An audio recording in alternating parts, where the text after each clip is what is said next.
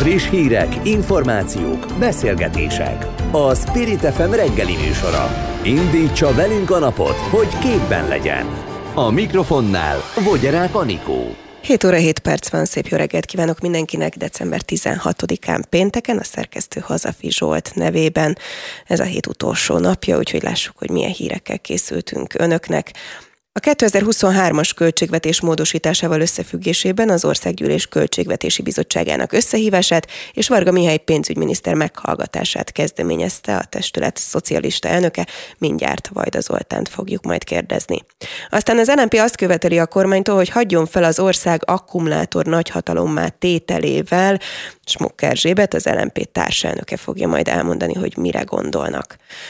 Hosszú küzdelem után elfogadták ugye most már a csomagot, úgyhogy azt a szót, hogy globális minimumadó mindenki ismeri, de mit jelent ez pontosan, mit jelent Magyarország mentessége, Brückner Gergelyel fogjuk majd kibeszélni a Telex újságírójával. Szó lesz majd arról is, hogy a bölcsödei dolgozók demokratikus szakszervezete szerint nem tartható tovább, azaz évek óta fennálló helyzet, hogy egy bölcsödén belül háromféle bérrendszer van, petíciót írtak, elmondják majd, hogy mit szeretnének elérni. És még ebben az órában fogunk majd arról beszélni, hogy 16%-os lesz a minimálbér emelése. A Magyar Szakszervezeti Szövetség inkább 20%-os emelést szeretne. Elmondják majd, hogy mire elég a 16%. Spirit FM 92.9 a nagyváros hangja. 92.9 A 2023-as költségvetés módosításával összefüggésben az Országgyűlés Költségvetési Bizottságának összehívását és Varga Mihály pénzügyminiszter meghallgatását kezdeményezte a testület szocialista elnöke. Majd az Zoltán ugyanis súlyos hibának tartja, hogy a kormány kihagyja a jövő évi büdzsé újraalkotásából az országgyűlést. A vonalban Vajda Zoltán. Jó reggelt kívánok! Szép reggelt kívánok önnek és a kedves hallgatóknak. Van arra bármilyen reális esély, hogy össze is ülnek? Én bízom benne, hogy a fideszeseknek mondjuk ezúttal azért fontosabb lesz az ország sorsa, mint az ő saját pártpolitikai logikájuk. Én azzal a tudattal hívtam össze az ülést hétfőn 10 órára, és azzal a tudattal hívtam meg Varga Mihályt, hogy én bízom benne, hogy ők el fognak jönni, ugyanis ez valóban egy sorsdöntő dolog. Lehet, hogy unalmasnak tűnik az, hogy egy költségvetésről beszélünk, és akkor talán az, azt gondolják hallgatók, hogy nincs jelentősége, de fogadjuk el, hogy egy költségvetés az a legfontosabb törvény egy országnak, hiszen amit egy család is, amikor te tervezi a jövő évi kiadásait, a költségvetés az, ami meghatározza, a költségvetés egy ország szempontjából is minden fontos tétel abban szerepel, és az a szómágia, amit a fideszesek tesznek, hogy ők ezt egy módosításnak hívják, ugye valamikor idén nyáron erőszakolták át a parlamentre a jövő évi költségvetést, én akkor friss országgyűlési képviselés, persze friss bizottságelnök is voltam, de mégis nagyon vehemensen érveltem amellett, hogy nem szabad ezt ilyen korán elfogadni, más normális európai kultúrálamokban Ilyenkor, tehát december közepén szokták jövő évi költségvetést elfogadni, ehhez képest amit áterőszakoltak, én az egy kezdetektől fogva egy, egy egy virtuális, egy fiktív költségvetésnek hívtam, mert semmi köze nem lehet ahhoz, ami várhatóan jövőre lesz. Ha megengedi, csak három számot mondjak itt korán reggel, ígérem, hogy nem fogom mutatni a hallgatókat, de mondjuk 5,2%-os inflációval tervezték jövőre. Azt hogy egy kérdés már csak az, hogy ennek a háromszorosa, vagy ne is a négyszerese lesz a jövőre az átlagos infláció. 4,1%-os gazdasági növekedést terveztek jövőre. Én azt hiszem, hogy az a kérdés, hogy a nullához képest egy picit fölötte, vagy esetleg egy picit alatta lesz, tehát recesszió lesz a jövőre, és hát nem ismerem mondani, hogy 370 valahány forintos euró árfolyammal terveztek, ugye bőségesen 400 forint fölött van. Tehát ezt nem szabad egy költségvetés módosításnak hívni, tudom, hogy formálisan arról van szó, de valójában ez egy teljesen új költségvetés, amit a parlament kihagyásával akarnak megalkotni. Szerintem, ha jól emlékszem, mi akkor beszéltünk egyébként, és elmondta nálunk is ezeket az aggájait, és már akkor is felvetettem azt, hogy hát az utóbbi időben gyakorlatilag megszoktuk, hogy van egy ilyen költségvetés, egy kb, és akkor így módosítjuk néhányszor, meg így változtatgatjuk, hogyha szükség van rá. Miért probléma ez?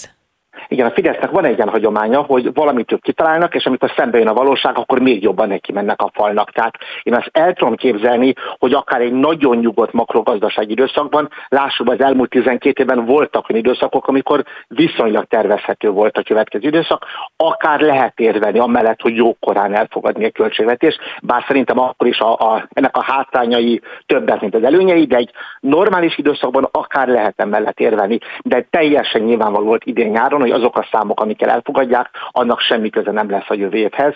Ők valójában azt csinálják, hogy ezzel egy hatalmas mozgásteret engednek maguknak, hogy mindenféle sorokat módosíthassanak rendeleti úton. Na de most ennél sokkal többről van szó, mert a teljes makrópályaja szoktuk mondani, tehát ezek a főszámok, mondjuk, amiket az előbb felsoroltam, ezek teljesen mások lesznek. Tehát nem arról van szó, hogy néhány tételt ide-oda pakolgatnak, persze ott is súlyos száz, meg ezer milliárdokat szoktak átpakolni, hanem egy teljesen új költségvetést alkotnak meg. Még egyszer mondom, a parlament kihagyásával. Azért gondolom, hogy ennek van jelentősége, hiszen most is tart még az Európai Unióval való tárgyalásoknak egy sorsdöntő időszaka, bár vannak pozitív hírek, de azért pénz még nem érkezett. Az egyik elvárás az Európai Uniónak azon döntéshozóknak, akik Brüsszelben élnek, és óvják a brüsszeli döntéshozók az Európai Uniós adófizetők pénzét, hogy a törvénykezés átlátható legyen, hogy minden inkább bevonják a társadalmat, legyenek ilyen társadalmi viták erről, és a parlament szerepét erősítsék. Na most éppen ekkor, hogyha azt teszik, hogy a legfontosabb törvényt a parlament kihagyásával módosítják, ezt én nem tudom máshogy mondani, mint a súlyos hiba, más jelzőket pedig nem merek most mondani. Igen, ez a rendeleti változtatás, ugye, ahogy hívni szoktuk, hogyha a kormányzat úgy gondolja, hogy ezt így is lehet módosítani, és nem kell hozzá parlament, akkor miért gondolja, hogy, hogy beülnének a Költségvetési Bizottságba tárgyalni erről? Én bízom benne, hogy eljönnek. Azt tudom mondani, hogy az ország sorsa remélem, hogy fontosabb lesz neki, mint, mint, mint hogy valamilyen pártpolitikai ne üljenek el. Én azzal tudattal hívtam ezt a bizottságot, azzal tudattal hívtam meg Varga Mihályt, hogy el fog jönni, és számot ad erről. Nem, nem tudok más tenni, más eszközt nem tudok felsorolni, illetve azért még két dolgot tettem. Egyrészt, hogy egy nyilvánossághoz fordultam, és ezután is köszönöm, hogy itt is ezt elmondhatom. Illetve van egy másik testület, ezt a költségvetési tanácsnak hívják, amelynek három tagja van. Az, a vezetője Kovács Árpád, a valamikori ászelnök, a második tagja, az, az egyik tagja az Vindis László jelenlegi ászelnök, és a harmadik tagja az a Matolcsi György, a jegybanknak az elnöke, aki kicsit több mint másfél hete, ha jól számolom, egy éles kirohanást, egy durva vádbeszédet fogalmazott meg a, a a kormányzati költségvetéssel szemben, és én minden hárminknak írtam egy-egy levelet, és a szakmai szolidaritásukat kértem, hogy ebben a témában álljunk ki közösen, és jelezzük azt, hogy ez egy elfogadhatatlan. Bízom az ő belátásukban is. Kapott reakciót? Egyelőre még nem kaptam. Kovács Árpától kaptam egy pár soros válaszlevelet nagyon korrektül, azt kérdezte, hogy a, hogy a bizottságnak milyen álláspontja van, van, van ezzel kapcsolatosan. Hát valóban, amikor írtam a levelet, akkor én még csak magam nevében a bizottság elnökeként írtam a levelet. Én bízom benne, hogy hétfőn már a bizottsággal közösen tudunk valami ilyesmit megfogalmazni, de valóban ez azt kell, hogy a fideszes kollégák és Varga Mihály eljöjjenek.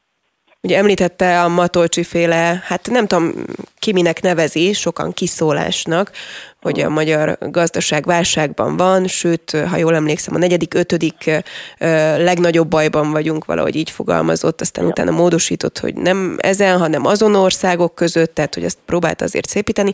Sokak szerint ez nem is gazdasági mm, elemzés vagy vélemény, hanem politikai üzenet, akár mondjuk Orbán Viktor felé, mert hogy ő akár potenciálisan az ő székére is pályázhat, és kvázi állandó versenyben van Varga Mihályjal és Nagy Mártonnal. Igen. Én nem kívánom őszintén mondom, nem egy politikai elemző lenni és vizsgálni azt, hogy milyen motivációból mondta ezeket Matolcsi. Én, én ezen a bizottsági ott voltam, ez nem a mi bizottságunk, ez a gazdasági bizottság volt, csak én ott állandóan meghívott vagyok, és én valóban ott voltam. Ha egy félmondatos személyes élményt megoszthatok önnel és a hallgatókkal, az első néhány percben azt hittem, hogy ez a szokásos fideszes retorikát fogjuk hallgatni, én meg majd a szokásos ellenzéki kérdéseket teszem föl, és valóban néhány perc után derült ki számomra, hogy itt valami egészen másról beszélünk. Én ezt igazságbeszédnek vagy vádbeszédnek fogalmaztam meg. Ugyanakkor pedig pont ez az, üzen, pont ez az idézet, amit ön megfogalmazott, hogy mondott a Matolcsi, hogy a világ negyedik, ötödik legsérülékenyebb országai közé tartozunk. Ezt a bevezetőjében elmondta kétszer vagy háromszor, vagy amikor rákérdeztem és jeleztem neki, hogy jól hallom-e, hogy egy hivatalba lévő jegybankelnök egy nyilvános parlamenti bizottság ülésen a sajtó nyilvánossága előtt arról beszél, hogy a Magyarország a negyedik, ötödik legsérülékenyebb országok egyike, vajon ő ezt komolyan gondolja, mert ezt egy súlyos hibának tartom. Ő erre azt válaszolta, hogy ezt még, még akkor kétszer elmondta ugyanezeket. Szerintem egy hivatalba lévő jegybankelnök ilyeneket nem mondhat, nem tudom máshogy mondani, ez felhívása a keringőre, tehát a, ahogyan ők hívják a spekulánsok, a pénzügyi befektetők, akkor azt jelzik, hogy ez egy sérülékeny ország, hiszen a jegybank elnök ezt mondja, miközben élesen szembeáll a kormányzattal, ez szerintem kockáztatja Magyarországnak a pénzügyi stabilitását, szerintem ez egy súlyos hiba volt, ezt én ott is mondtam neki, illetve később még egy levelet is írtam neki egy más témában, hogy, hogy, hogy, hogy ő arról beszél, hogy a közeljövőben lehet spekulációs támadás Magyarország e- ellen, akkor, akkor jelezze, hogy ennek milyen alapjait látja, mert ezt is hibának látom, hogyha egy bankelnök a jövőről ilyen spekulációkat folytat.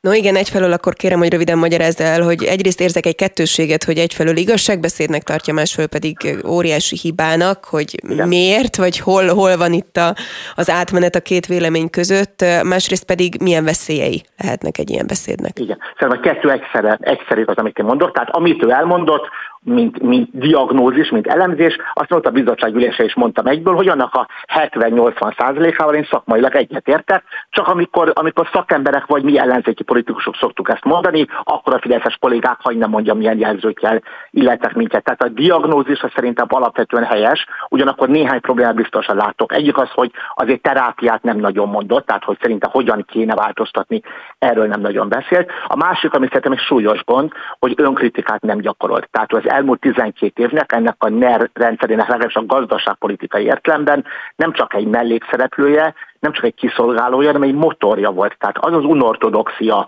amit, amit a jegybank folytatott az elmúlt 12 évben, ez az alapja volt azoknak a gondoknak, ahol most eljutottunk. Hát ő erről nem nagyon beszélt, és hogy milyen motiváció volt, tehát hogyan kérdezte, ezt én nem kívánom vizsgálni, hogy milyen pozíciót szeretne, vagy, vagy hogy milyen, milyen hatalmi harcok, vagy személyi ellentétek vannak a háttérben, de azt fenntartom, hogy bár amiket mondott a diagnózis helyes, de például az a két gondolat, amit az előbb megfogalmaztam, azt egy jegybank elnök egy nyilvános ülésen szerintem nagyon a felelőtlenség, hogyha mondja.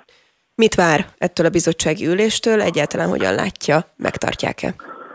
Már amit én így összehívtam, a költségvetés, igen, én bízom hogy el fognak jönni a fideszes kollégák, határozatképesek leszünk, és el fog jönni Varga Mihály, és arról legalább beszámolót tud, tud mondani nekünk, hogy akkor milyen főszámokkal tervezik a jövő évi költségvetést, és hát ha mégis megváltoztatják azt a gondolatukat, hogy a parlamentet ebből kihagyják, e vagy sem. Ha ők megváltoztatják, erre minden, minden mód van, hogy, hogy a parlamentet bevonják, hiszen ne felejtsük el, van egy hatályban lévő költségvetés jövőre, tehát el lehet kezdeni január 1-én úgy az országot vezetni, hogy van egy bár nem, nem megalapozott költségvetés, és össze lehet hívni rendkívüli parlamenti ülést, tehát csak a szándékokon múlik. Én bízom, hogy meg fogják változtatni gondolatukat, mert ez a játék, hogy a legfontosabb törvényt is rendeleti úton módosítják, ez általában is hiba, és most az uniós tárgyalásoknak ebben a kritikus szakaszában pedig egy borzasztó rossz üzenet a Brüsszelben lévő döntéshozók felé, hogy ők mégiscsak kihagyják a parlamentet és a társadalmat egy ilyen fontos témában.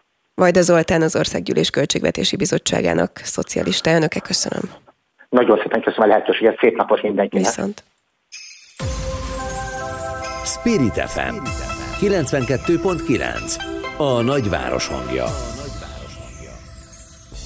Az NMP azt követeli a kormánytól, hogy hagyjon fel az ország akkumulátor nagyhatalom tételének őrült tervével, mivel szerintük ez zsákutcába vezeti a magyar gazdaságot, elszennyezi a környezetet, valamint hatalmas víz és energia felhasználással jár. Smuk Erzsébetet az LMP társelnökét kapcsoljuk. Jó reggelt kívánok! Jó reggelt kívánok, itt vagyok. Mit jelent az, hogy akkumulátor nagyhatalom tétele? Hát ez tulajdonképpen erről a kormány nyilatkozott már többször, eh, maga Orbán Viktor is, hogy Magyarországot eh, akkumulátor nagyhatalomá tesszük, és talán most már a világon a harmadik legnagyobb vagyunk, ahol, ahol legtöbb akkumulátort gyártanak, de ezt folytatni akarják. És egyáltalán nem gondolják végig az akkumulátorgyártást, és nyilván az ahhoz, eh, ahhoz kapcsolódó autógyártásnak a jövőbeni következményeit. Melyek ezek? Hát most nézzük, kezdjük az autógyártással, tehát hogy azt azért világosan lehet látni, hogyha válság van, és már pedig az elkövetkezendő időszakokban gyakran előfordulhat gazdasági válság, válságban az emberek autót nem vesznek. Én a sajtótájékoztatómon utaltam arra, hogy például Detroit a múlt században Amerikában az autógyártás fellegvára volt, és hogyha megnézzük most mi van ott, mi történt, egy szellemvárossá vált, ahol, ahol a lakosság megfeleződött, ahol mindenhol a bűnözés erősödött, mindenféle gondok vannak, Én nem gondolom azt, hogy ki lehet szolgáltatni ennyire egy országot egy iparágnak, nevezetesen az autógyártásnak, és most gyakorlatilag az autógyártáshoz kapcsolódóan, elektromos autógyártás, az akkumulátorgyártást akarják forszírozni és támogatni a kormány, ami rettentően környezetszennyező, de hát itt meg kell nézni, hogy ennek nagyon magas az energiaigénye, nagyon magas a, a vízigénye, és már arról egyébként a gazdasági miniszter is beszélt az elmúlt időszakban, hogy az energiaválság időszakát éljük, e, olyan, olyan irányba kell a gazdaságot vinni, ami csökkenti az energiaintenzitását. Már pedig a, például a Debrecenbe tervezett akkumulátorgyár ez egyáltalán e, nem fogja segíteni, kormányzati emberektől tudjuk, hogy, hogy milyen magas energiaigényel jár. 800 megawatt a Debrecenbe tervezett akkumulátorgyárnak az óránkénti energiaigénye, ami nagyobb, mint a Paksi egyik blokk, és éves szinten pedig ez az akkumulátorgyár a, a Paksi energiatermelés 44%-át használná el. Tehát ez egyértelműen azt mutatja, hogy mennyire energiaigényes, de ha, ha vízigényét nézzük, ott is nagyon rosszak a számok, mert a tervezett akkumulátorgyárnak a, a vízigénye meghaladja Debrecen lakosságának az átlagos vízfogyasztását és arról nem szabad elfeledkezni, hogy a klímaváltozásnak az időszakában élünk, és látjuk azt, hogy az oszály Magyarországot is sújtja, mindenki megtapasztalhat ez ebben, a, ebben az évben.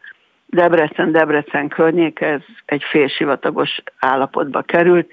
Mi fog történni néhány év múlva, hogyha ez a helyzet fokozódik? Akik támogatják ezt az ötletet, nyilvánvalóan azt is mondják, hogy hát nem, hogy nem lesz kereslet az autókra, sőt, ugye az elektromos autókra, ez most van fellendülőben, No de pláne, hogyha valaki ilyen autót szeretne, nekem is van ilyen ismerősöm, nagyon sok hónapot, vagy akár évet kell arra várnia már most is, hogy kapjon egyet. Tehát iszonyatos kereslet van erre, magyarul jó biznisz. Igen, csak szakemberek azért azt is mondják, hogy ha egy kicsit középtávra tekintünk előre, akkor nem biztos, hogy a, az elektromos mobilitás lesz a megoldás, tehát lehet, hogy képítünk egy olyan struktúrát, amiről 8-10-15 év múlva kiderül, hogy nem ez a legjobb, hiszen gondoljunk arra, hogy az e-mobilitás, és hogyha az összes egész élettartamát nézzük, az is szennyezi azért a környezetet, vagy fáj a természetnek, csak más módon. Ezekhez a ritka földfémek kellenek, amelyeket Kínából, Dél-Amerikából szerzünk be, és a ritka földfémeknek a kitermelése az nagyon jelentős környezetszennyezéssel jár, veszélyessé teszi a, a, a, a kitermeltet. A, a, nagyon minimális az a, az a, a ritka földfém, amit a földforgatásból kinyernek környezetvédelmet emlegetjük, ugye, hiszen ez az önök egyik fő témája, mint zöld párt. Ezzel ma egyébként, no de pláne mondjuk, amikor egy ilyen akkumulátorgyáról beszélünk, foglalkozik komolyan bárki a politikában? A nagy hát politikában? Egyált, egyáltalán nem látjuk azt, hogy a kormány ezzel komolyan foglalkozna, és itt bizony nagyon sok, nagyon sok lesújtó dolgot lehet felsorolni az elmúlt 12 évről. Nagyon súlyos dolog az, hogy a kormány tényleg a környezet természetvédelemnek az intézményrendszerét azt teljesen lerombolta, a hatóságokét azt, azt meggyöngítette, és a környezetügynek gyakorlatilag nincsen érdekérvényesítő intézménye.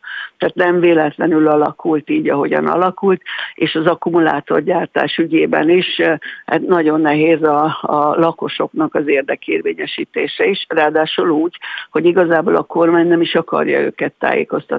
Most például a Debreceni akkumulátorgyártás kapcsán is Szijjátó Péter arról beszél, hogy fú, majd akkor ez, a, ez fogja biztosítani a gazdasági GDP növekedést. De a másik feléről a, elfeledkezik beszélni, hogy ez milyen energiaigényes, vízigényes, honnan fogjuk biztosítani. Megint csak egy példa, Komárom. Most azon gondolkodnak, hogy hogyan lehet Komáromba vizet biztosítani, és Tatáról akarják a karsztvizet az akkumulátorgyártáshoz majd átvezetni. Egyszerűen megdöbbentő. Az LMP társelnöke, nagyon szépen köszönöm. Szép Köszönöm napot. szépen. Friss hírek, információk, beszélgetések. A Spirit FM reggeli műsora. Indítsa velünk a napot, hogy képben legyen. A mikrofonnál Vogyerák Anikó. Magyarország hosszú-hosszú küzdelem után elfogadta a gazdasági együttműködési és fejlesztési szervezet által felkarolt, eddig összesen 137 ország által támogatott elképzelést, amely szerint a fejlett államok egységesen bevezetik a globális minimumadót. Brückner Gergely, a Telex újságírója segít megérteni ezt a fajta adófajtát. Jó reggelt kívánok, köszöntelek! Jó reggelt, szervusz! Az utóbbi hát napokban szerintem olyan szitokszónak számít már, amikor kiejtjük ezt, hogy globális minimál adó. Mindenki beszél róla, de nem biztos, hogy mindenki érti, sőt, úgyhogy kérlek induljunk az alapoktól, hogy mi is ez valójában, aztán majd beszélünk arról, hogy Magyarországot hogyan érinti. Igen, tehát ez egy nemzetközi megállapodás, ami a legnagyobb cégeket érinti csak, ezt úgy határozták meg, hogy legalább 750 millió euró, tehát kb. 300 milliárd forint feletti árbevételű cégekről szól, és az ellen lép fel, hogy különböző adóparadicsomok segítségével gyakorlatilag ne adózzanak ezek a vállalatok.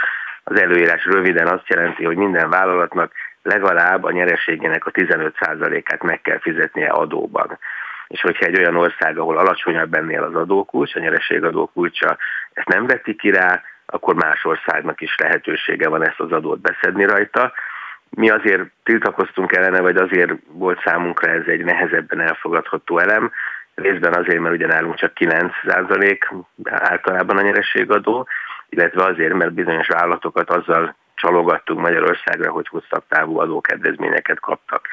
És ugye azzal, hogyha hát a 15%-ot meg kell fizetniük, akkor pótólagos adó befizetésre kötelezhetőek, tehát romlik Magyarország versenyképessége, ebből indult ki mondjuk az alaphelyzet, és hát aztán szívesen elmesélem, hogy végül mi lett a megoldás. No igen, majd eljutunk odáig is, csak, odáig is, csak a nyerességadóról azért beszéljünk, hogy ez kikre nézve, vagy mely szektorokra nézve lehet aggályos, vagy hátrányos, tehát hogy kiket érintene. Az van veszélyben, hogy így kvázi úgy hívnak minket, hogy Európa összeszerelő, meg alapanyaggyártó műhelye vagyunk? Hát azért alapvetően nem, és itt most akkor rá is térnék a fő magyar problémára, tehát ugye Magyarország azt mondta, hogy mi nem adóztatjuk alacsony mértékben az állam, a, a cégeket, csak más a struktúránk. Tehát, hogyha mondjuk 9% nyereségadót fizet egy cég, de az árbevételét 2% helyi iparüzési adó is terheli, akkor ugye a nyereség az, mondjuk legyen a példánk az, hogy csak, csak mondjuk a tizede a, a forgalmának, viszont a forgalmát 2% adó terheli, az olyan, mint hogy a nyereséget 20% adó terhelte volna. Tehát ő összességében a cégek nem fizetnek kevés adót, csak nem a nyerességadó formájába fizetik, hanem másféle adónemekbe. És akkor gyakorlatilag ez volt a, a, a vita, hogy például ezek a nagy általad is említett feldolgozóipari cégek, vagy összeszerelő cégek, ezek, ezek megfelelően adóznak, vagy sokat adóznak, nem extra sokat, de sokat, tehát hogy úgy vegye figyelembe az OECD, illetve az ezt a szabályt átvevő EU ezeket az adószámításokat, hogy a helyi iparűzési adót is számítsa bele. Ez volt az alapvető kérdés, és akkor azért probléma még ezek után is maradhat, tehát ott lehet probléma, hogyha mondjuk Magyarország adott egy olyan kedvezményt egy cégnek, amelyik itt jött, bejött befektetni, hogy a nyereség adójának mondjuk a 80%-át 10 évig nem kell megfizetni, akkor azért az már azt jelenti, hogy nem 9%-os adóról beszélünk, hanem csak mondjuk 1,8%-osról, tehát ezeknél a cégeknél valóban felmerült az, hogy a magyarországi adóbefizetésük után további adót kell befizetni, és hát mi úgy éreztük, vagy Magyarország úgy érezte, hogy hát Covid után fellendülő gazdaság, nem akarjuk elveszteni azt a vonzerőnket, hogy mi megfelelő adó környezettel fogadjuk a cégeket. Ugye iparűzési adót emleget, és aki nem gazdasági szakértő, az szerintem most körülbelül ilyen tanácstalanul áll, hogy jó-jó, de ez most így körülbelül olyan, mint hogyha egyik zseb másik zsebről beszélgetnénk, hiszen az iparűzési adót még annó a Covid idején is elvonta a kormány az önkormányzatoktól. Igen, itt talán fontos azért azt megjegyezni, bár teljesen igazad van, hogy nem ugyanarról a vállalati körről van szó. Tehát ugye akiktől elvonta, vagy hát fogalmazzunk úgy, hogy megfelezte, azok általában a kisebb cégek, és akikről most mi beszélünk, azok meg a legnagyobb cégek, akik eddig is fizették a teljes helyi iparűzési adót.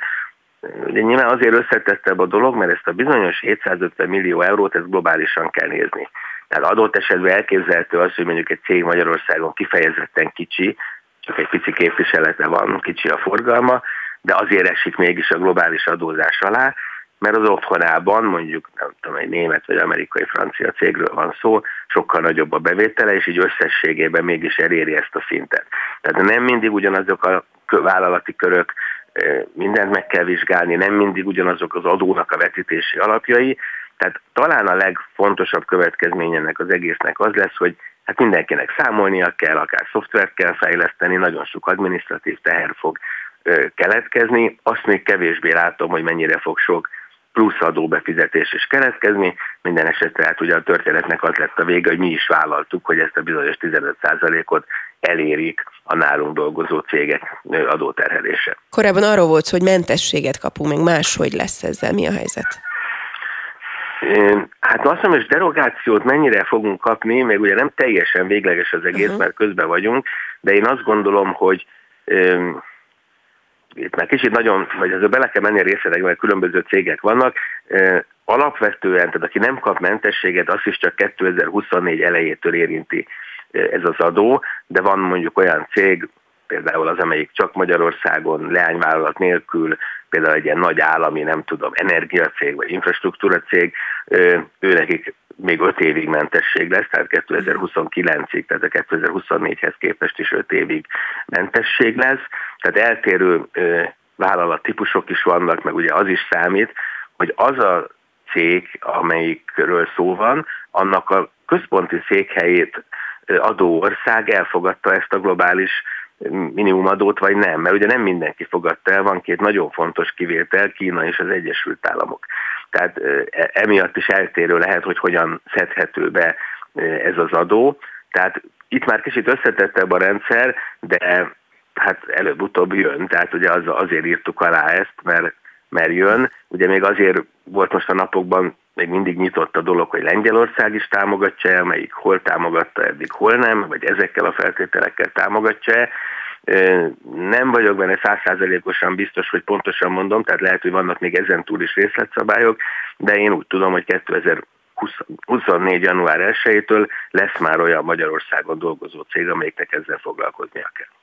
Röviden, szerinted ennek egyébként Magyarországra vonatkozóan van valóban egyébként gazdasági negatív következménye, vagy egyébként sokak szerint igazából ez egy ilyen kvázi ütőkártya volt a kezdetektől kezdve a kormányzat kezében, hogy vétozgatunk, vétozgatunk, nem akarjuk, nem akarjuk, de aztán amikor majd nagy egyesség kell, mint ahogy ugye az uniós pénzekért küzdöttünk, akkor majd így kvázi előre tudtuk, hogy ezt majd így bedobjuk, hogy na jó, akkor, akkor mégis megszavazzuk.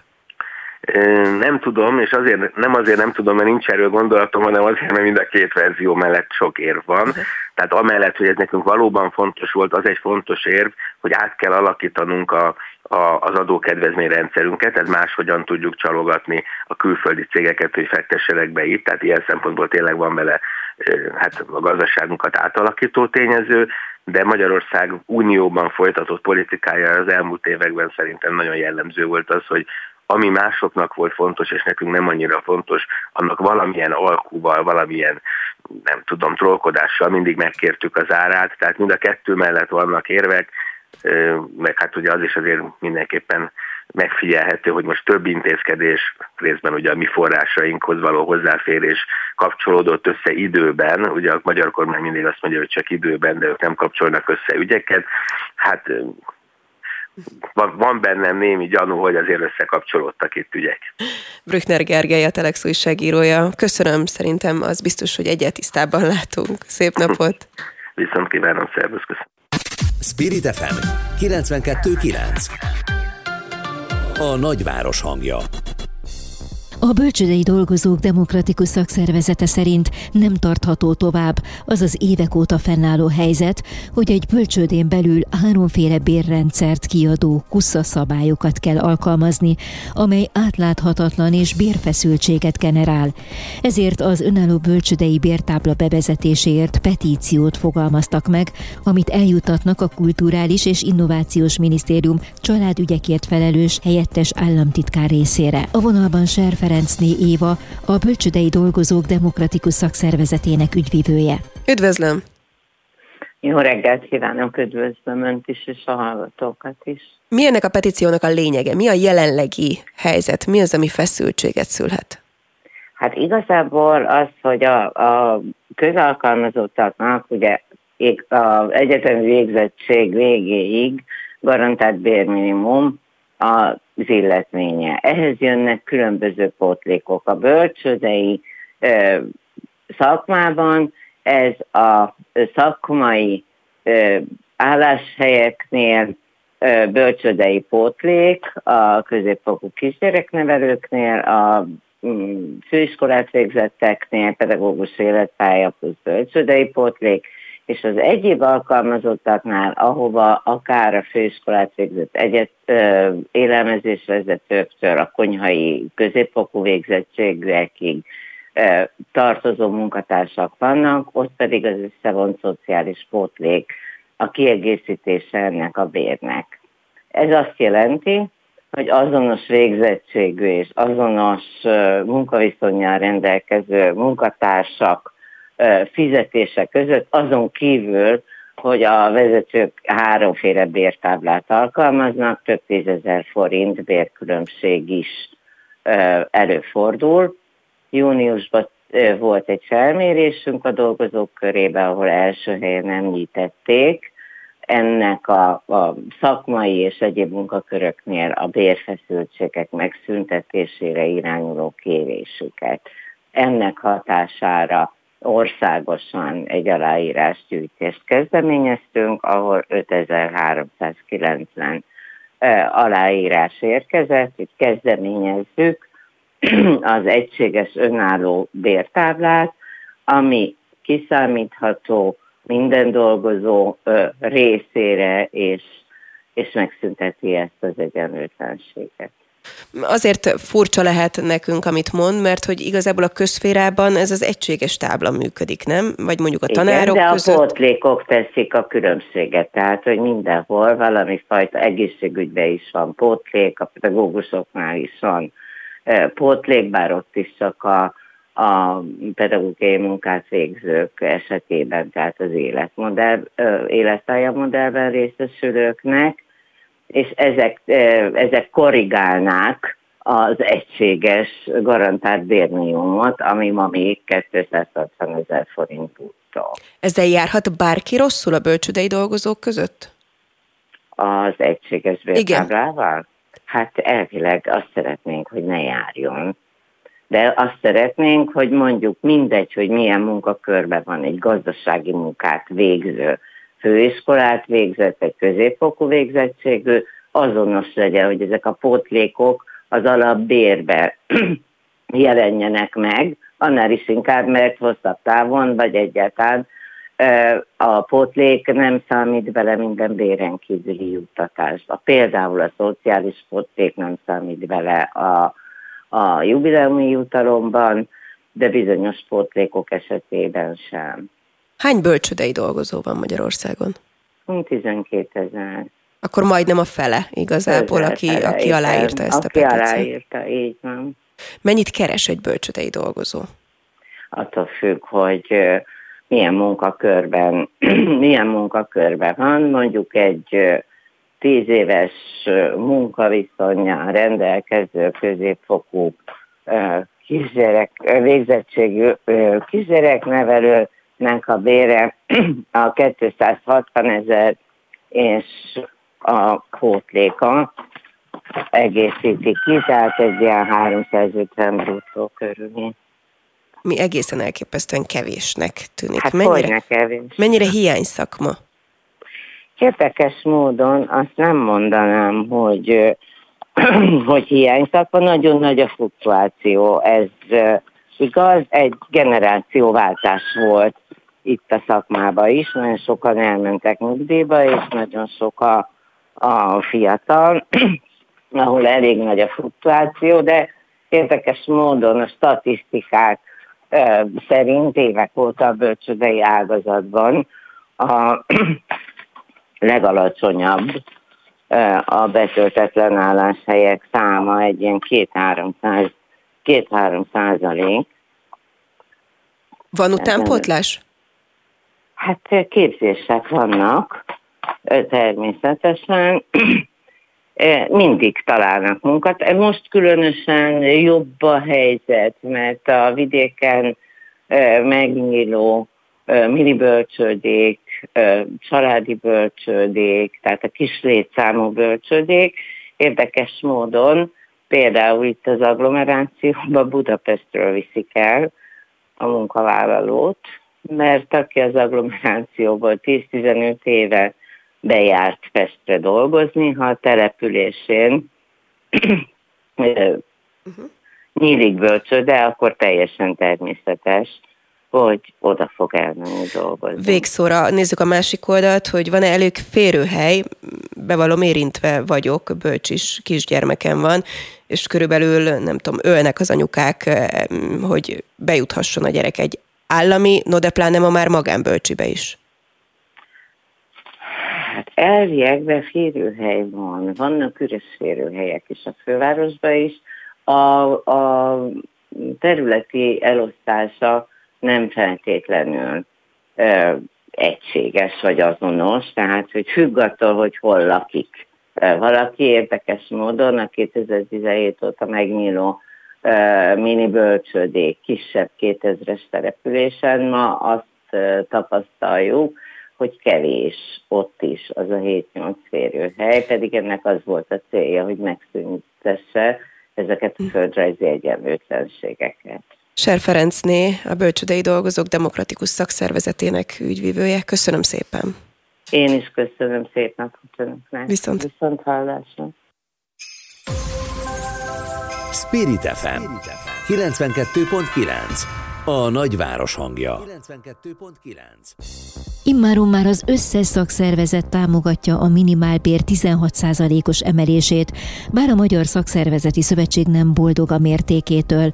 Ők 20%-os emelést szerettek volna, de mégis aláírják a minimálbér és bér minimum emelésére vonatkozó megállapodást. Szlati Robertet, a Szakszervezeti Szövetség elnökét kerestük meg. Jó reggelt kívánok! Jó reggelt kívánok! Lenne egyébként olyan verzió, amire azt mondja egy szakszervezet becsülette, hogy jó, ez így rendben van? Biztos, hogy van ilyen verzió, szerintem az évek során volt ilyen.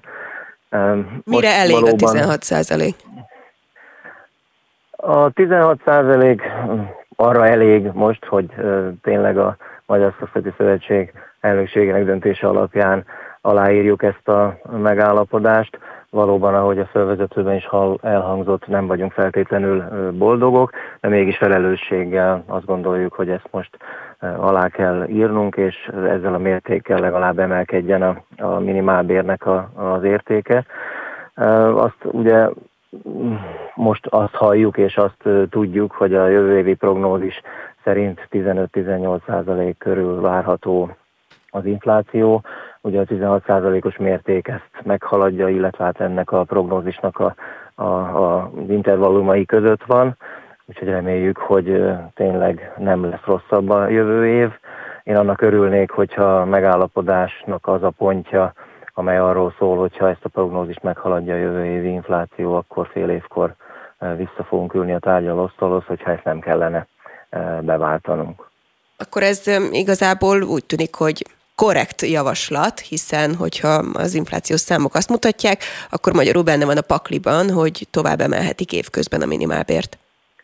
Így igaz, lehet azt mondani, hogy korrekt a javaslat, és hát pont ezért nem olyan mértékű ez a megállapodás, amelyet, vagy ez a szöveg, amelyet mi nem tudtunk volna aláírni, mert hogy valóban a prognózisok alapján ez még elfogadható is lehetne csak mi pont azért szerettünk volna ennél magasabb értéket, mert ugye a prognózis is, meg a, az inflációs mutatók is mindig egy átlagot mutatnak, és az alacsonyabban keresőknél ez az infláció nem ugyanezt az érzetet adja, mint amelyet az átlag ember érez. A 16 százalék az ilyen viszonylag nagy számnak tűnik, amikor minimál béremelésről beszélünk, vagy bármilyen béremelésről. Ez valóban nagy szám, vagy ez egy ilyen szokványos szám, amikor éves minimál béremelést emlegetünk? Lehet azt mondani valóban, hogy ez egy nagy szám, nem feltétlenül szokványos. Nem is gondoltunk volna, és szerintem senki nem gondolt volna 2023-ba ilyen mértékű minimálbéremelésre, hogyha nincs ez a hatalmas mértékű infláció. Ugye ez bojdította meg a, a, a közvéleményt teljes joggal, és, és be kell valljuk, hogy ennél magasabbat szerettek volna, illetve magasabb az elvárás a munkavállalói körben, hát az előbb említettek miatt is, de a tárgyalóasztalnál valóban mi is, és a remélem ténylegesen a munkáltatói oldal is elment a falig ebben a kérdésben, és azt is ki kell emelni, hogy az elmúlt évek komoly minimálbéremeléseiben a kormány részt tudott venni, illetve tudott vállalni ebben segítséget, viszont a jövő évre vonatkozóan ez teljesen kizárt. Van egy másik oldala is a történetnek, és a következő órát egyébként ezzel fogjuk kezdeni, hogy a vállalkozókat, és mondjuk leginkább a kisvállalkozókat hogyan érinti egy ilyen mértékű emelés, amit ki kell fizetni a dolgozóknak. Önöknek mi az álláspontja ezzel kapcsolatban? Mindenki oldja meg, vagy valóban lehetnek olyanok, akik nehéz helyzetbe kerülnek?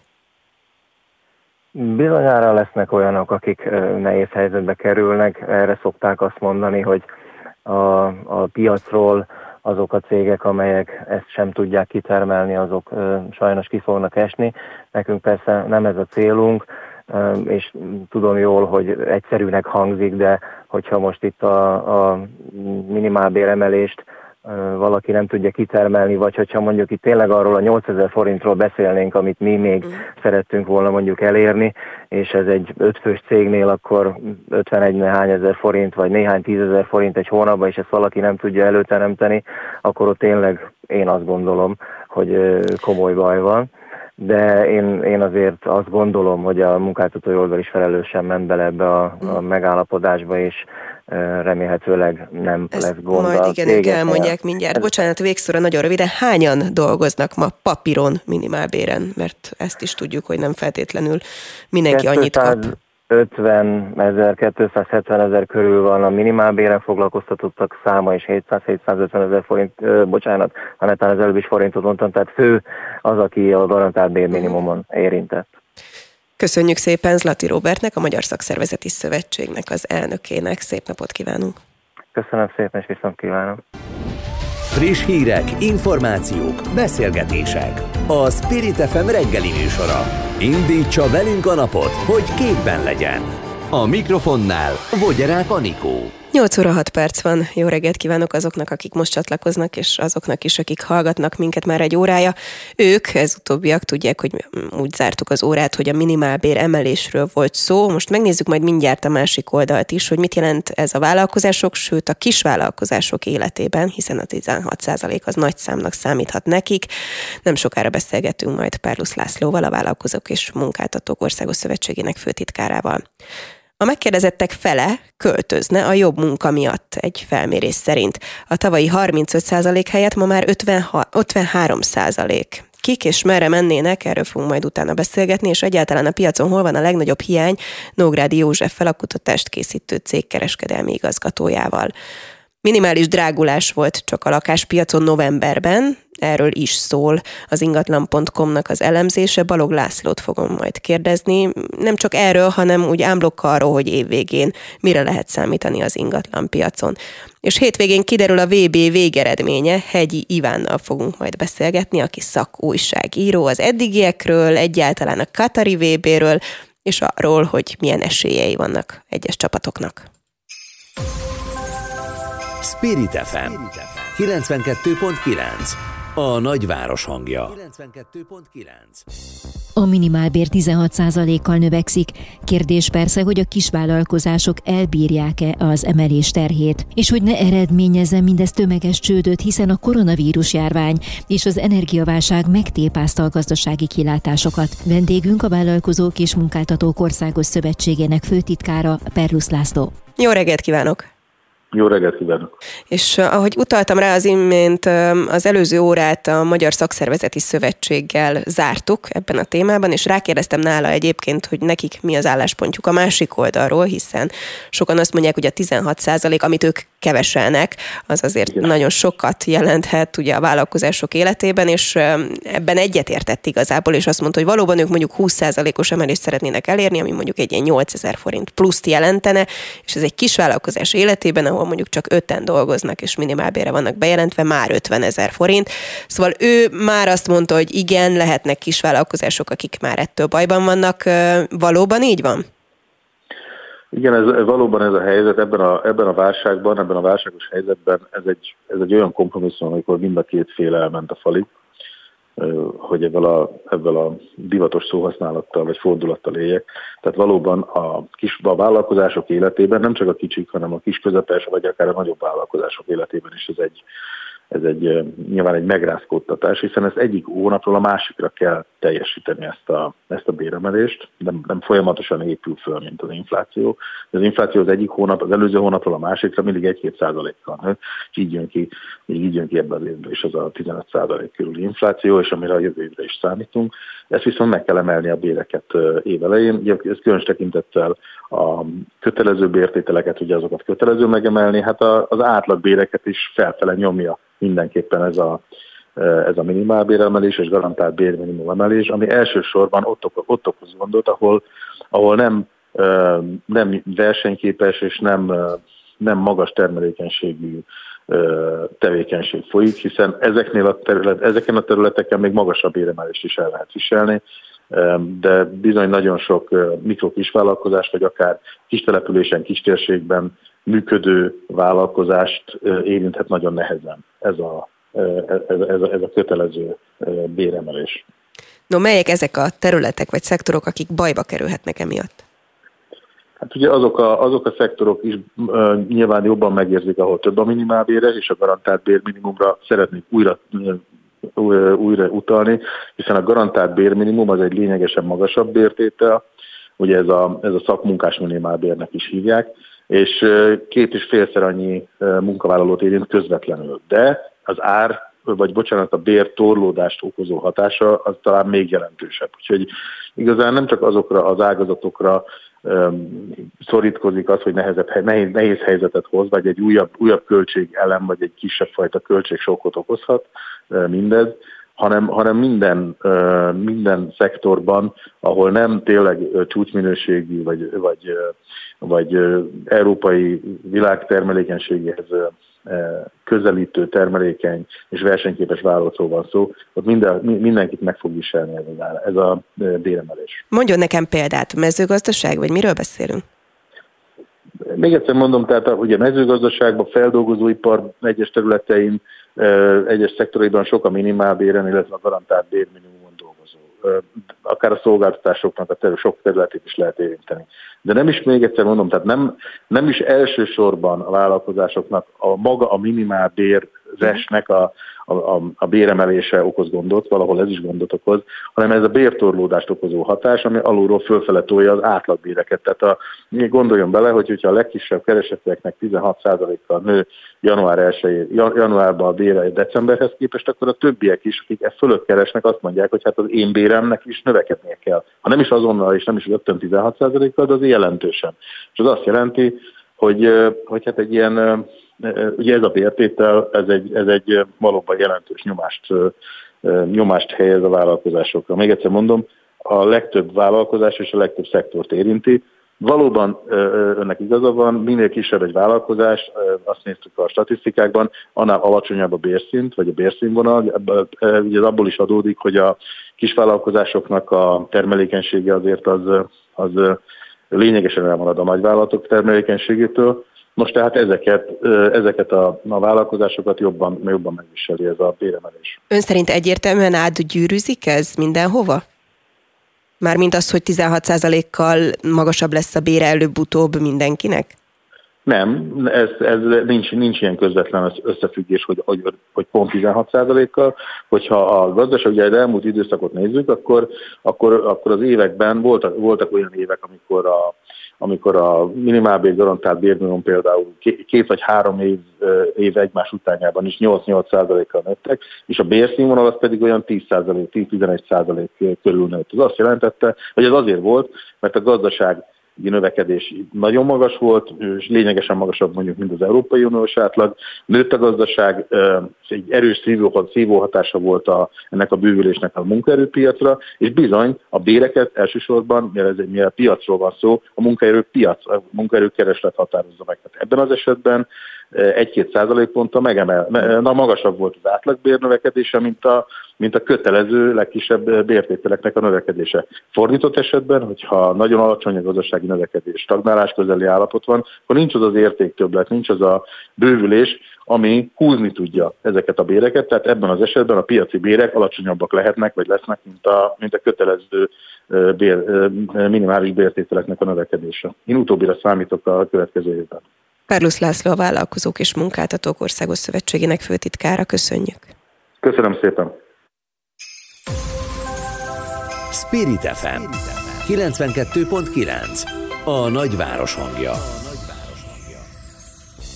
Egyre hidegebb van Európában, és közelednek a karácsonyi ünnepek. Vajon ez fékezi-e az orosz-ukrán háború intenzitását? A kérdésre Kaiser Ferenctől, a Nemzeti Közszolgálati Egyetem docensétől várjuk a választ. Jó reggelt kívánok! Jó reggelt kívánok! Ön számít bármi nemű hát visszafogottságra a következő hetekben? Nem, nem valószínű. Ugye eleve volt egy lefékeződés a hadműveleteknek mert az a rengeteg eső, ami itt leesett, ott ugye a Kárpátokon kívül ez még nagyobb mennyiségű volt, és ez ilyen járhatatlan sártengeré változtatta a mezőket, meg a, főleg a mezőgazdasági termőterületeket, amiben a, még a legmodernebb haditechnikai eszközök is e, gyakorlatilag elássák őket magukat. Emiatt eleve volt egy műveleti szünet, ami nyilván a tüzérségre nem koncentrálódott, mert hogy ugye azt általában fixen telepítik. Mind a két fél ráadásul offenzívára készül, tehát mind a két fél támadni akar, és azt sem szabad elfelejteni, hogy a mi eh, karácsonyunk, tehát ugye a Gergely naptár szerinti karácsony, az az ortodoxoknál nem karácsony, mert azt mm, január 7-én szombaton fogják majd ünnepelni, tehát de sajnos nem valószínű akkor sem, hogy ráállnak a hadműveletek, mert vélhetőleg már most kezdett keményen fagyni, akkor még hidegebb lesz, és a lefagyott kemény talaj az megint lehetővé teszi a gépesített eszközöknek a mozgatását, és ráadásul sem az orosz hadvezetés sem pedig személyesen Putyin elnök semmiféle ilyen ígéretet nem tett. Nyilván Zelenszky elnök meg az ukránok szeretnék, főleg egyébként nem is a front miatt, hanem azt, hogy mondjuk az ünnepek alatt, meg az új év alatt ne támadják az ukrán elektromos energiarendszert, tehát legalább addig egy picit normálisan élhessenek mondjuk árammal, meleg vízzel, meg, meg egyéb ilyen számunkra teljesen természetes dolgokkal az ukrán városok lakosai de az oroszok nyilván ezt a kegyet nem fogják megtenni. Igen, ezt az offenzívát mondogatja mindenki. Most például friss hír, hogy az ukrán védelmi miniszter is azt mondja, hogy Oroszország nagy szárazföldi offenzívát tervez az új év elején. Ugyanakkor egyre több elemzés, ugye brit hírszerzőkre szoktak hivatkozni. Sokan mondja azt, hogy Igazából mondjuk az oroszok nagyon komoly utánpótlás hiányjal küzdenek, nem csak emberek tekintetében, hanem leginkább mondjuk akár már csak lőszerek tekintetében is. Ezt hogy látja? Nehéz megmondani, ugye nem látunk rá az orosz raktárakra, tehát ugye az ukránok esetében tekintettel arra, hogy az egész nyugati világ támogatja őket, és például a a lőszergyárak is, a cseh, szlovák, meg a román gyárak, amik még régi úgynevezett VS kaliberű lőszereket gyártanak, azok teljes kapacitással termelnek Ukrajnának. Tehát ott legalább nagyjából lehet sejteni az ukránoknak stabil a lőszerellátása. Ugye, ugyanez az oroszoknál nem tudható. Ugye amit becsülnek, hogy mit tudom én, amíg az, ugye az első időszakban meg április-májusban a leghevesebb harcok idején, amikor ugye Mariupolt foglalják el az oroszok, meg Donetskben, meg Luhanskban a leginkább eh, erőltetik a támadást, akkor olyan napi 100-150 ezer lőszert lőtt el az orosz tüzérség, ez ugye tüzérségi gránát és különféle nem irányított rakéta, amit sorozatvetőkből lőttek ki. Ez most megint csak becslések alapján, ugye a lokátor adatok, meg az ukránok által regisztrált adatok alapján olyan 25 ezerre csökkent. Tehát nyilvánvaló módon ezt az irgalmatlan lőszer felhasználást, ami a leghevesebb harcok idején meghaladhatta a 4 millió gránátot és rakétát havonta, ami egy irgalmatlan mennyiség, ezt nem győzték az orosz raktárak, meg erre utal az is, hogy számos forrás szerint már Észak-Koreától kényszerültek lőszert venni az oroszok, illetve hát Irántól is vásárolnak különféle rakétákat. Tehát ez arra utal, hogy Moszkva készletei is kifogyóban vannak, de nyilván ott is igyekeznek felpörgetni a gyártást, tehát azt nem tudjuk, hogy a az orosz lőszer és rakétagyártó kapacitás. Ugye a nem irányított rakétákhoz nem kellett nyugati csippek, hogy ez körülbelül milyen volumenű, tehát gyakorlatilag milyen napi felhasználást tesz lehetővé. Plusz azt sem szabad elfelejteni, hogy mivel Moszkva azért deklaráltan ellenségnek tekinti a nato nem is lőhetik üresre a lőszerraktárakat, tehát a készletek egy részét egy esetleges NATO elleni konfliktusra, aminek a bekövetkezése azért szögezzük le rögtön minimális nullához közelít, de akkor is ugye a katonai logika alapján a készletek egy részét mindenképpen meg kell őrizni, tehát Moszkva nem lőheti ki gyakorlatilag üresre a lőszerraktárait, hiszen bármikor bekövetkezhet olyan incidens, vagy valami, ami esetleges egy-egy NATO-hoz nem azt mondom, hogy háború, de egy kis összefeszülés, ami megint ugye azt jelenti, hogy mozgósítani kell az erőket, és készültségbe kell őket helyezni. Végszóra úgy tűnik, hogy elmarad Putyin nagy évvégi beszéde, amiből sokan már következtetéseket vonnak le, például azt, hogy hát itt ő bejelentette volna már azt, hogy akkor győzedelmeskedett Oroszország, tehát vélhetően sokkal rosszabbul állnak, mint ahogy azt gondolják. Ön ö, mit gondol erről? Hát ugye Putyin beszédeitől mindig csodákat vártunk, gondolom itt csak a május 9 egy győzelmi napi beszédeire, amikor lényegében nem mondott semmit. Tehát euh, nehéz megmondani, hogy az egész biztos, hogy az oroszok számára ez a háború lényegében talán az első két naptól eltekintve, amikor olybá tűnt, hogy egész sikeresen haladnak előre, egy gyakorlatilag végen láthatatlan kudarc tehát semmilyen céljukat nem sikerült érdemben elérni, viszont párja állammá vált Oroszország a nemzetközi közösségben. Otthon az átlagember ebből relatíve keveset érez, mert teljes médióralom van, viszont ugye egy olyan mennyiségben mennek haza a gyászértesítők és temetik a katonákat. Tehát nyilvánvaló, hogy a háborúnak a támogatottsága otthon sem nőtt, és látni kell, hogy bejelenteni csak annak azt lenne értelme, ami valóban fordulatot jelent a háborúban, és sajnos egyelőre ennek nyoma sem látszik, sem úgy, hogy Ukrajna győzhet, és pláne nem úgy, hogy esetleg Oroszország számára sikeresen tudja befejezni ezt a konfliktust. Kaiser Ferenc a Nemzeti Közszolgálati Egyetem docense. Nagyon szépen köszönjük, hogy a rendelkezésünkre állt. Szép napot! Köszönöm a lehetőséget, viszont hallásra! Spirit FM 92.9 a nagyváros hangja. 35-ről 53 százalékra nőtt egy év alatt a költözést fontolgató munkavállalók aránya egy friss felmérés szerint. A válaszadók kétharmada belföldön, egyharmada pedig külföldön vállalna munkát. Nógrádi Józseffel a kutatást készítő Crankwalder kereskedelmi igazgatójával beszélgetünk. Jó reggelt kívánok! Jó reggelt, üdvözlöm a hallgatókat. Hogyha valaki ezt a számot látja, akkor egy ilyen sokkoló adatnak tűnik, hogy na hát majdnem kétszer annyian lennének hajlandóak megmozdulni, ami Magyarországon annyira nem jellemző, hogyha mondjuk arról van szó, hogy egy munka miatt kellene költöznünk. Ez így van, vagy igazából egy természetes folyamat? Um, visszanézzünk az időben, és uh, megnézzük uh, a mi mobilitási felmérésünket megelőzően a KSH felméréseit, ami a teljes belföldi vándorlást leköveti, akkor azt lehet látni, hogy nagyjából az elmúlt bő 20-30 évben egy ilyen átlagosan 400 és 500 ezer közötti vándorlást uh, rögzített a, KSH, ami egyébként a tavalyi év végére felugrott 610 ezerre. Tehát a, a, azt lehet mondani, hogy az állami kimutatások szerint is a, a, sokkal mobilisabbak az emberek, mint korábban. Ha a mi felmérésünket nézzük, azért ugye ebben benne van aztán mindenki az állami kimutatásban, tehát a csecsemőtől kezdve a nyugdíjasig.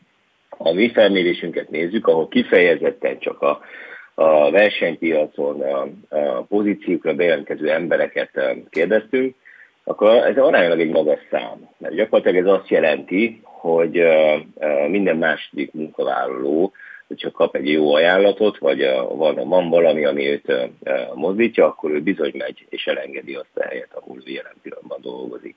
Ez viszont egybevág azzal is, ami Európa szerte is mérhető egyébként, hogy az újabb generációk egyre mobilisabbak, egyre nyitottabbak, egyre könnyebben váltanak az ország mely része az, ami inkább megmozdulna, hogy így fogalmazzak, és van-e olyan eltérés, hogy mondjuk keletről jönnének a fővárosba, vagy mondjuk nyugatról mennének külföldre? Igen, vannak sztereotípiák, amelyeket bizonyos mértékben meg is tudok erősíteni. Tehát, hogyha azt gondoljuk, hogy az ország szegényebb rétegeiben, vagy a szegényebb régióiban, infrastruktúrálisan elmaradottabb régiókban nagyobb a mobilitási hajlandóság, ez igaz. Tehát az elvándorlás folyamatos ezen megyékből, és ettől szenvednek is azon önkormányzatok. És bizony megállapítható, hogy például mondjuk Borsod és Szabolcs, Szatmár-Bereg megye, ezek tipikusan olyan megyék, ahol aránylag magas az elvándorlási hajlandóság, illetőleg Baranya és Somogy megye szintén szenved ettől ez már a tavalyi felmérésünkben is a hasonló értékeket mutatott. Ami viszont meglepő volt számunkra, az az, hogy például Vas megyében kiugróban magas volt a válaszadóknál az a, az, az a válasz, hogy ő váltana el. Tehát, hogyha ezt most százalékos értékben akarnám megjelenteni, akkor azt mondom, hogy 69 százalék a válaszadóknak mozdulna, és nyilván azt is megkérdezzük egyébként a munkavállalóktól, hogy ők merre mozdulnának, például itt az megyében a 44 százalék a külföldre ment volna.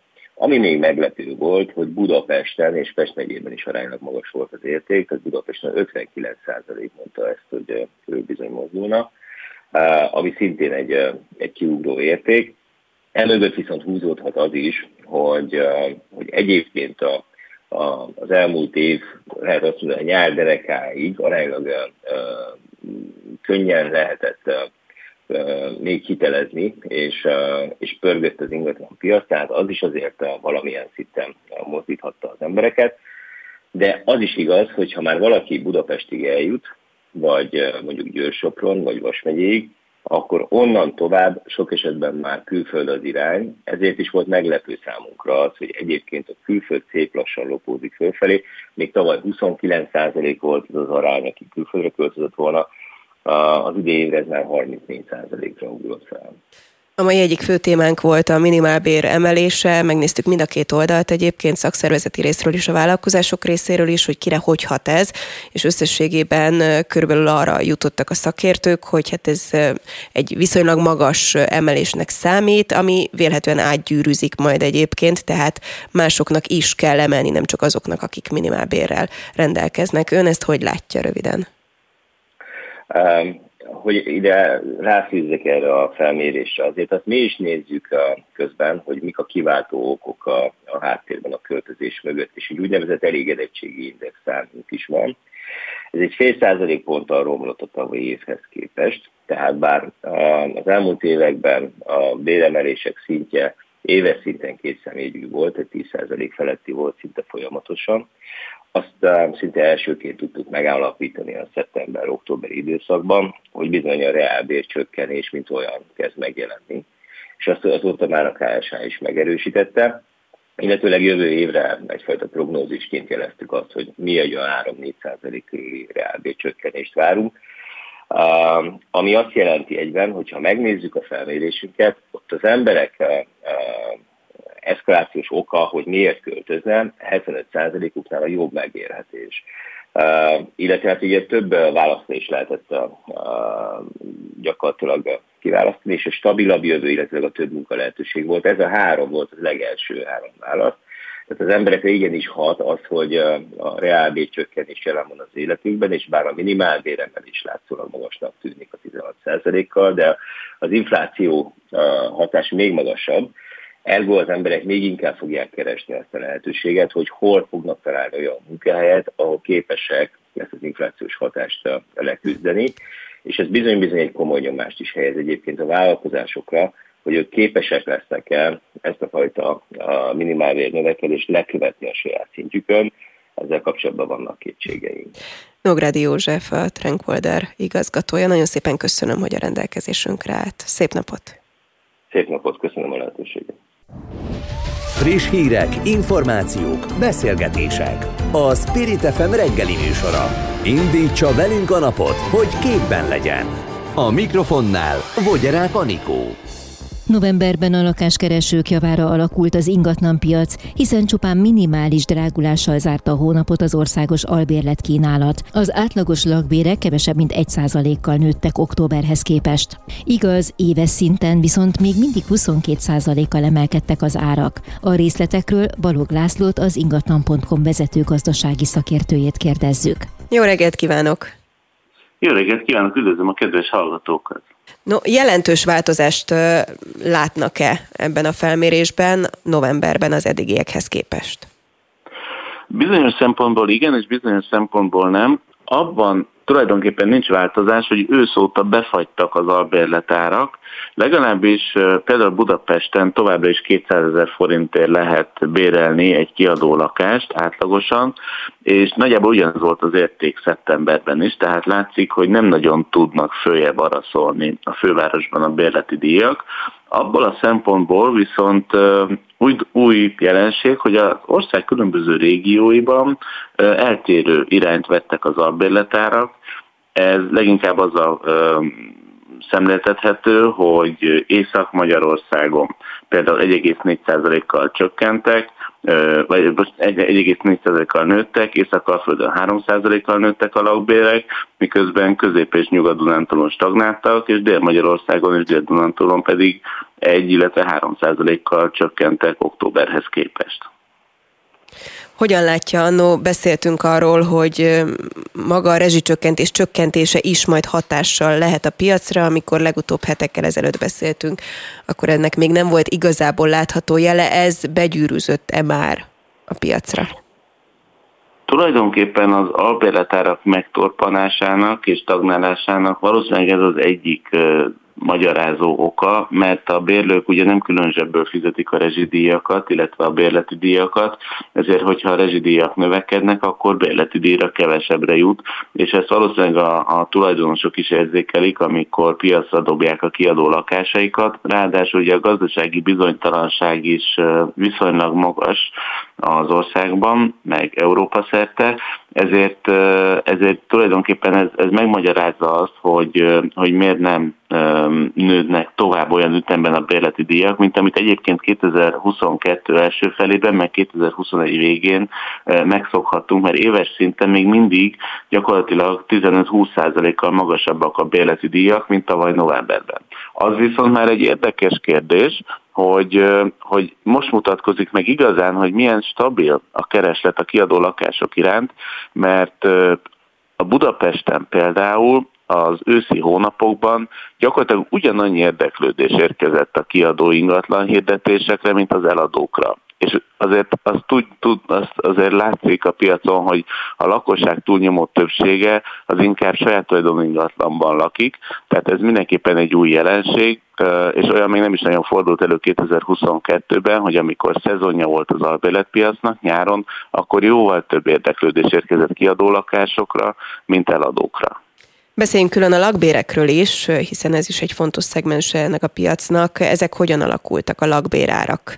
Van-e eltérés például főváros, vagy nagyobb városok és kisebb városok között? Egyáltalán van-e elmozdulás? Ha a bérleti díjakat vizsgáljuk, akkor azért az látszik, hogy továbbra is, ott, ott továbbra sincs meg, meglepetés, például a fővároson belül a bel, belső kerületek, a belvárosi kerületek a legdrágábbak, a második, illetve az ötödik kerületben 300 ezer forint körül alakulnak a bérleti díjak, a legolcsóbb kerületek pedig Budapest Peremén a 21. és a 23. kerületben találhatók, Csepelen és Soroksáron ugyanis 140 ezer forint ez az átlagos havi bérleti díj.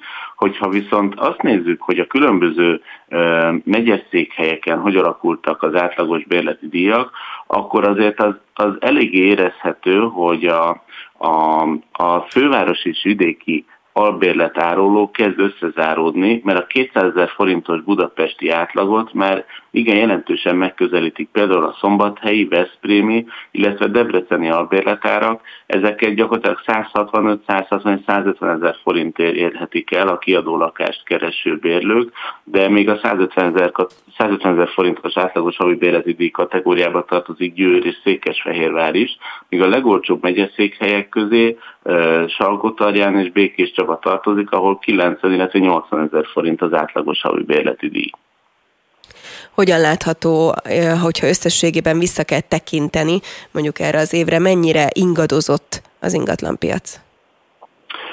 Hát igen, kalandos évünk volt 2022-ben. Gyakorlatilag ez egy átmenetet jelentett a régi idők és az elkövetkező új időszak között, mert a régi időkre elsősorban az elmúlt hét bő esztendőre célzok ezzel, 2015 és 2021 között ugyanis a nagyvárosokban például 15-20 vagy akár 25 százalékkal is nőttek az árak éves szinten, tehát ez egy igen masszív drágulás és növekedési időszak volt, és ebből a szempontból is mondom azt, hogy a 2022 átmenetet jelentett, mert 2022 első fél éve, vagy inkább első negyedéve nagyon intenzív volt a lakáspiacon, sokan menekültek az ingatlanpiacra az infláció elől, ez tovább növelte az árakat, további, tovább erősítette az adásvételek számát, viszont ezek a vevők elkezdtek hiányozni az év második feléből, illetve hogy itt az is közrejátszott, hogy most már csillagászati magasságokig emelkedtek a hitelkamatok.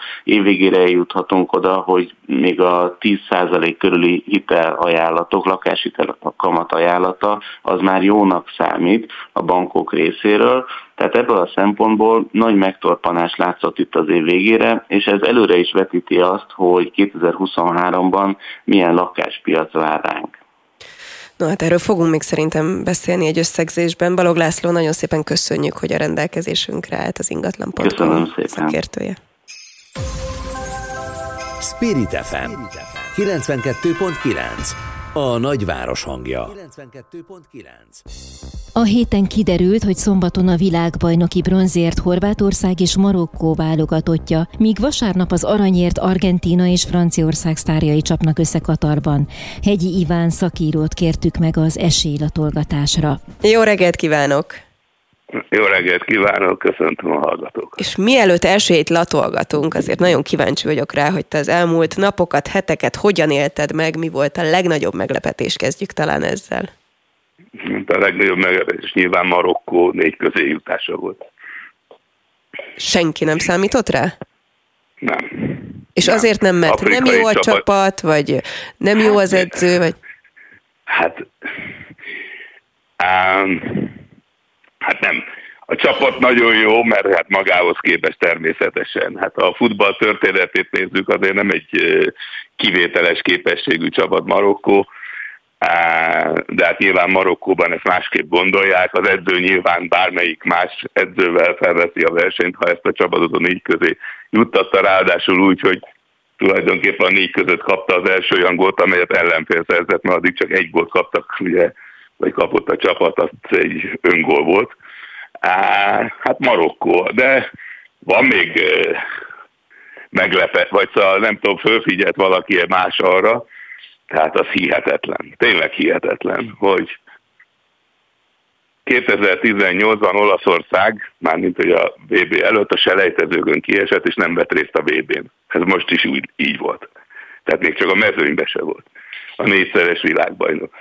2018-ban Németország kiesett a csoportkörben, most is kiesett a csoportkörben. 2018-ban Spanyolország kiesett a nyolcad döntőben, most is kiesett a nyolcad döntőben, és 2018-ban Brazília kiesett a negyed döntőben, és most is kiesett a negyed döntőben.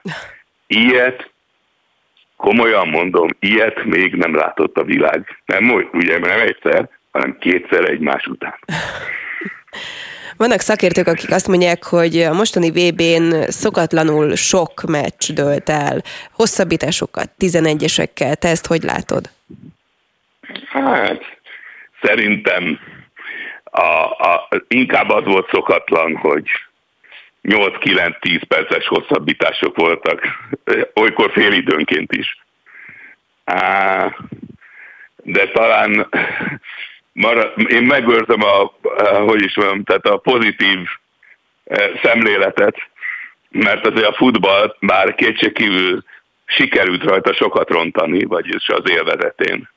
A FIFA mindent elkövetett ezért, de azért, azért végig csak két olyan ország játsza a döntőt, és ez már jobb előrelépés 2018-hoz képest, mert ott ugye egy olyan csapat is a döntőben volt, amelyik sose volt világbajnok, és leginkább annak köszönhető, hogy a döntőbe jutott. A szerencsém túl, hogy Spanyolországot és Németországot mások eltakarították elő, előle.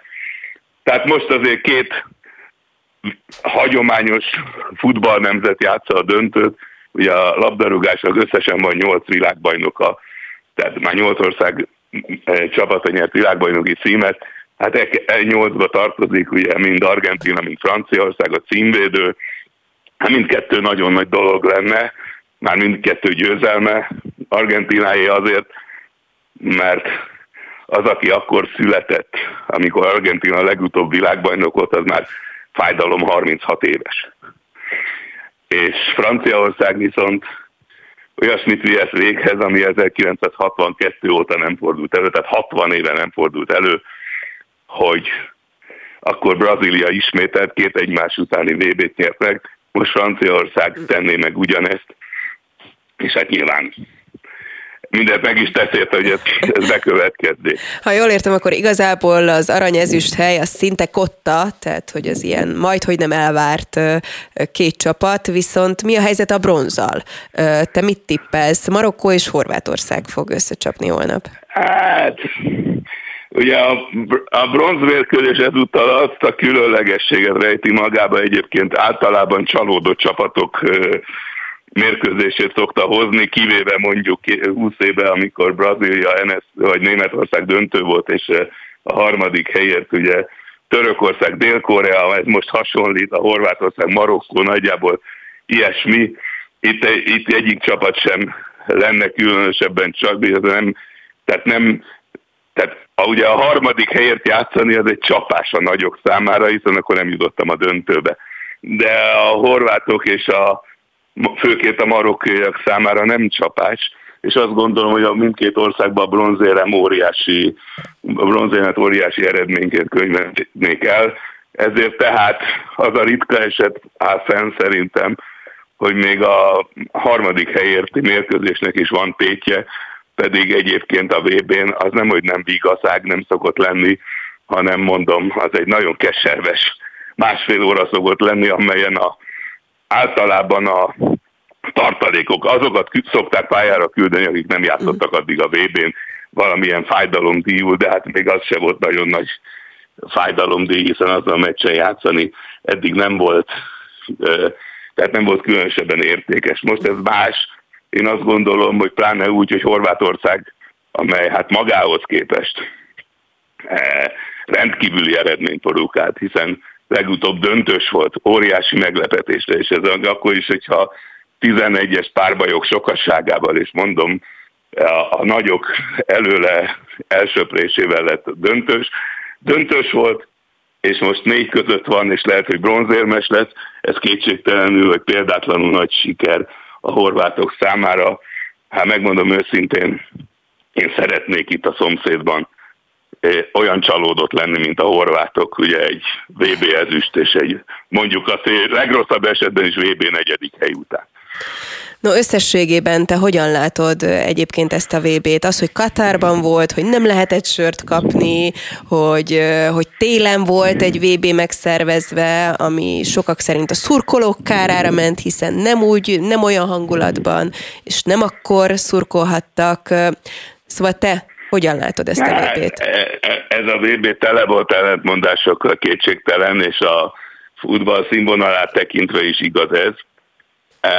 De talán a körülmények, mindenféle körülményt figyelembe véve talán még mindig a futball volt a legjobb, sőt ez biztos, mert azért mégiscsak magával ragadott, mondjuk halmozottan 5 milliárd embert, azért az nem kevés. Már még nincsenek kész adatok, hogy mennyi tévénéző van, de körülbelül erre lehet becsülni, és azért hát azt, azt, azt semmi más ennyi embert nem ragad magával. Ez egészen biztos. Nem csak a sportban, hanem úgy általában. Tehát arra nyilván nincs idő, hogy megbeszéljük ma meg annyi ellentmondásának ezt a, a VB-nek meg annyi ellentmondását. De van egy jó történetem, és ez nem kitalált történet, van egy barátom, aki azt mondta nekem egyébként franciák, francia drukker, és azt mondta nekem, hát persze magyar drukker lenne, de hát azt nem lehet ugye a VB-ken. Amikor az argentinok legutóbb világbajnokok voltak, akkor voltunk legutóbb VB-n 1986-ban.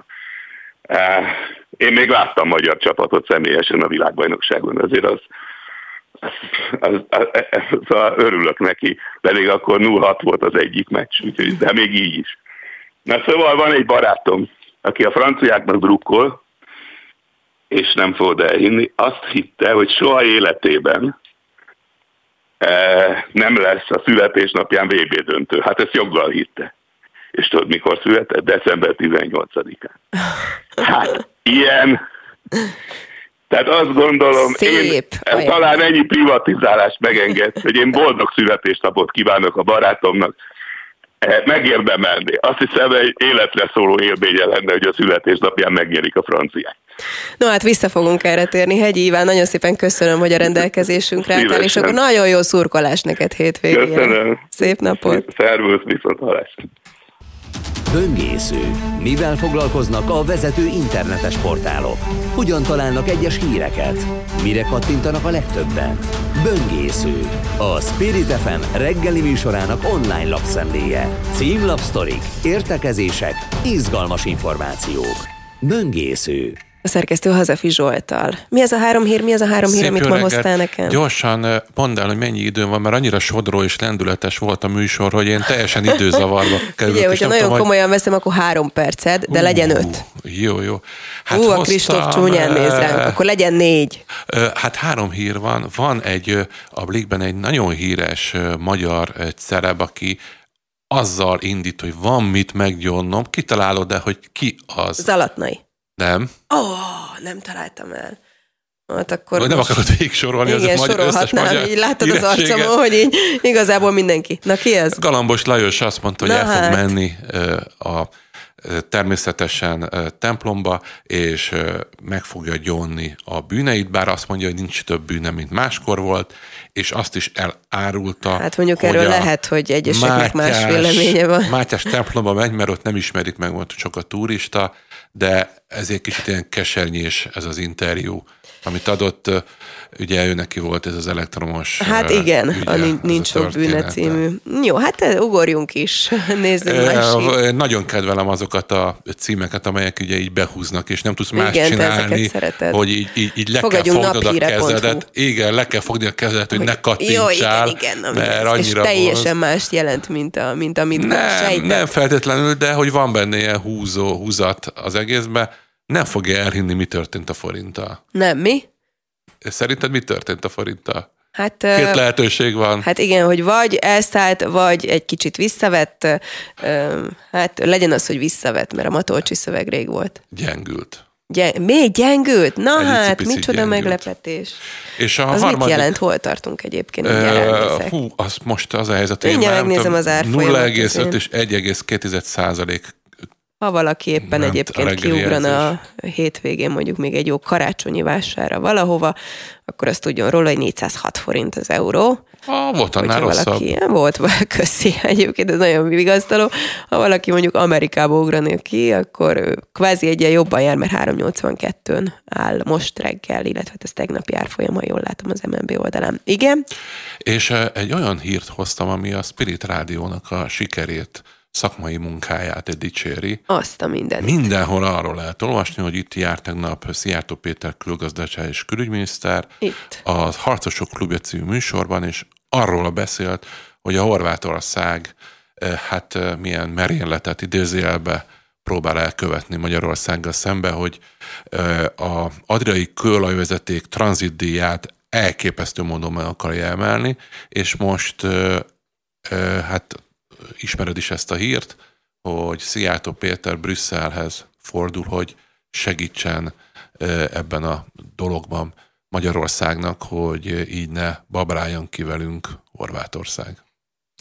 Ö, hát igen, vélhetően Brüsszel segíteni fog ebben. Igen, igen, igen. Ugye vannak azért az a szép ebben a hírben, hogy, hogy ha így végigköveted, hogy melyik újságban hogyan jelenik meg, milyen címmel, milyen kis megjegyzésekkel, azért az egy érdekessé tesz, hogy van egy esemény, és utána milyen hát törésben, milyen hát fénytörésben jelenik meg, valahol már rögtön úgy hozzák, hogy hát ahhoz a Brüsszelhez fordul, a, amelyet ugye folyamatosan ekézni szokott a magyar kormány.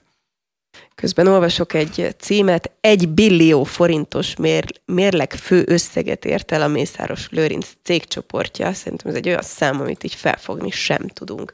Az RTL oldalán olvasom egyébként. És amúgy, amúgy még volt egy, ha már így szereted a bulvár híreket, hogy Palkovics László miniszter, mióta nem miniszter, szakállat növesztett, és Igen, ez nagyon, nagyon meglepetést okozott nagyon sokaknak, hogy egy szakában nem biztos, hogy megismerné, de nem, tas, nem a söt a télapóra. Nem, egy új ember. Hazafi Zsolt, nagyon szépen köszönöm a mai napot is.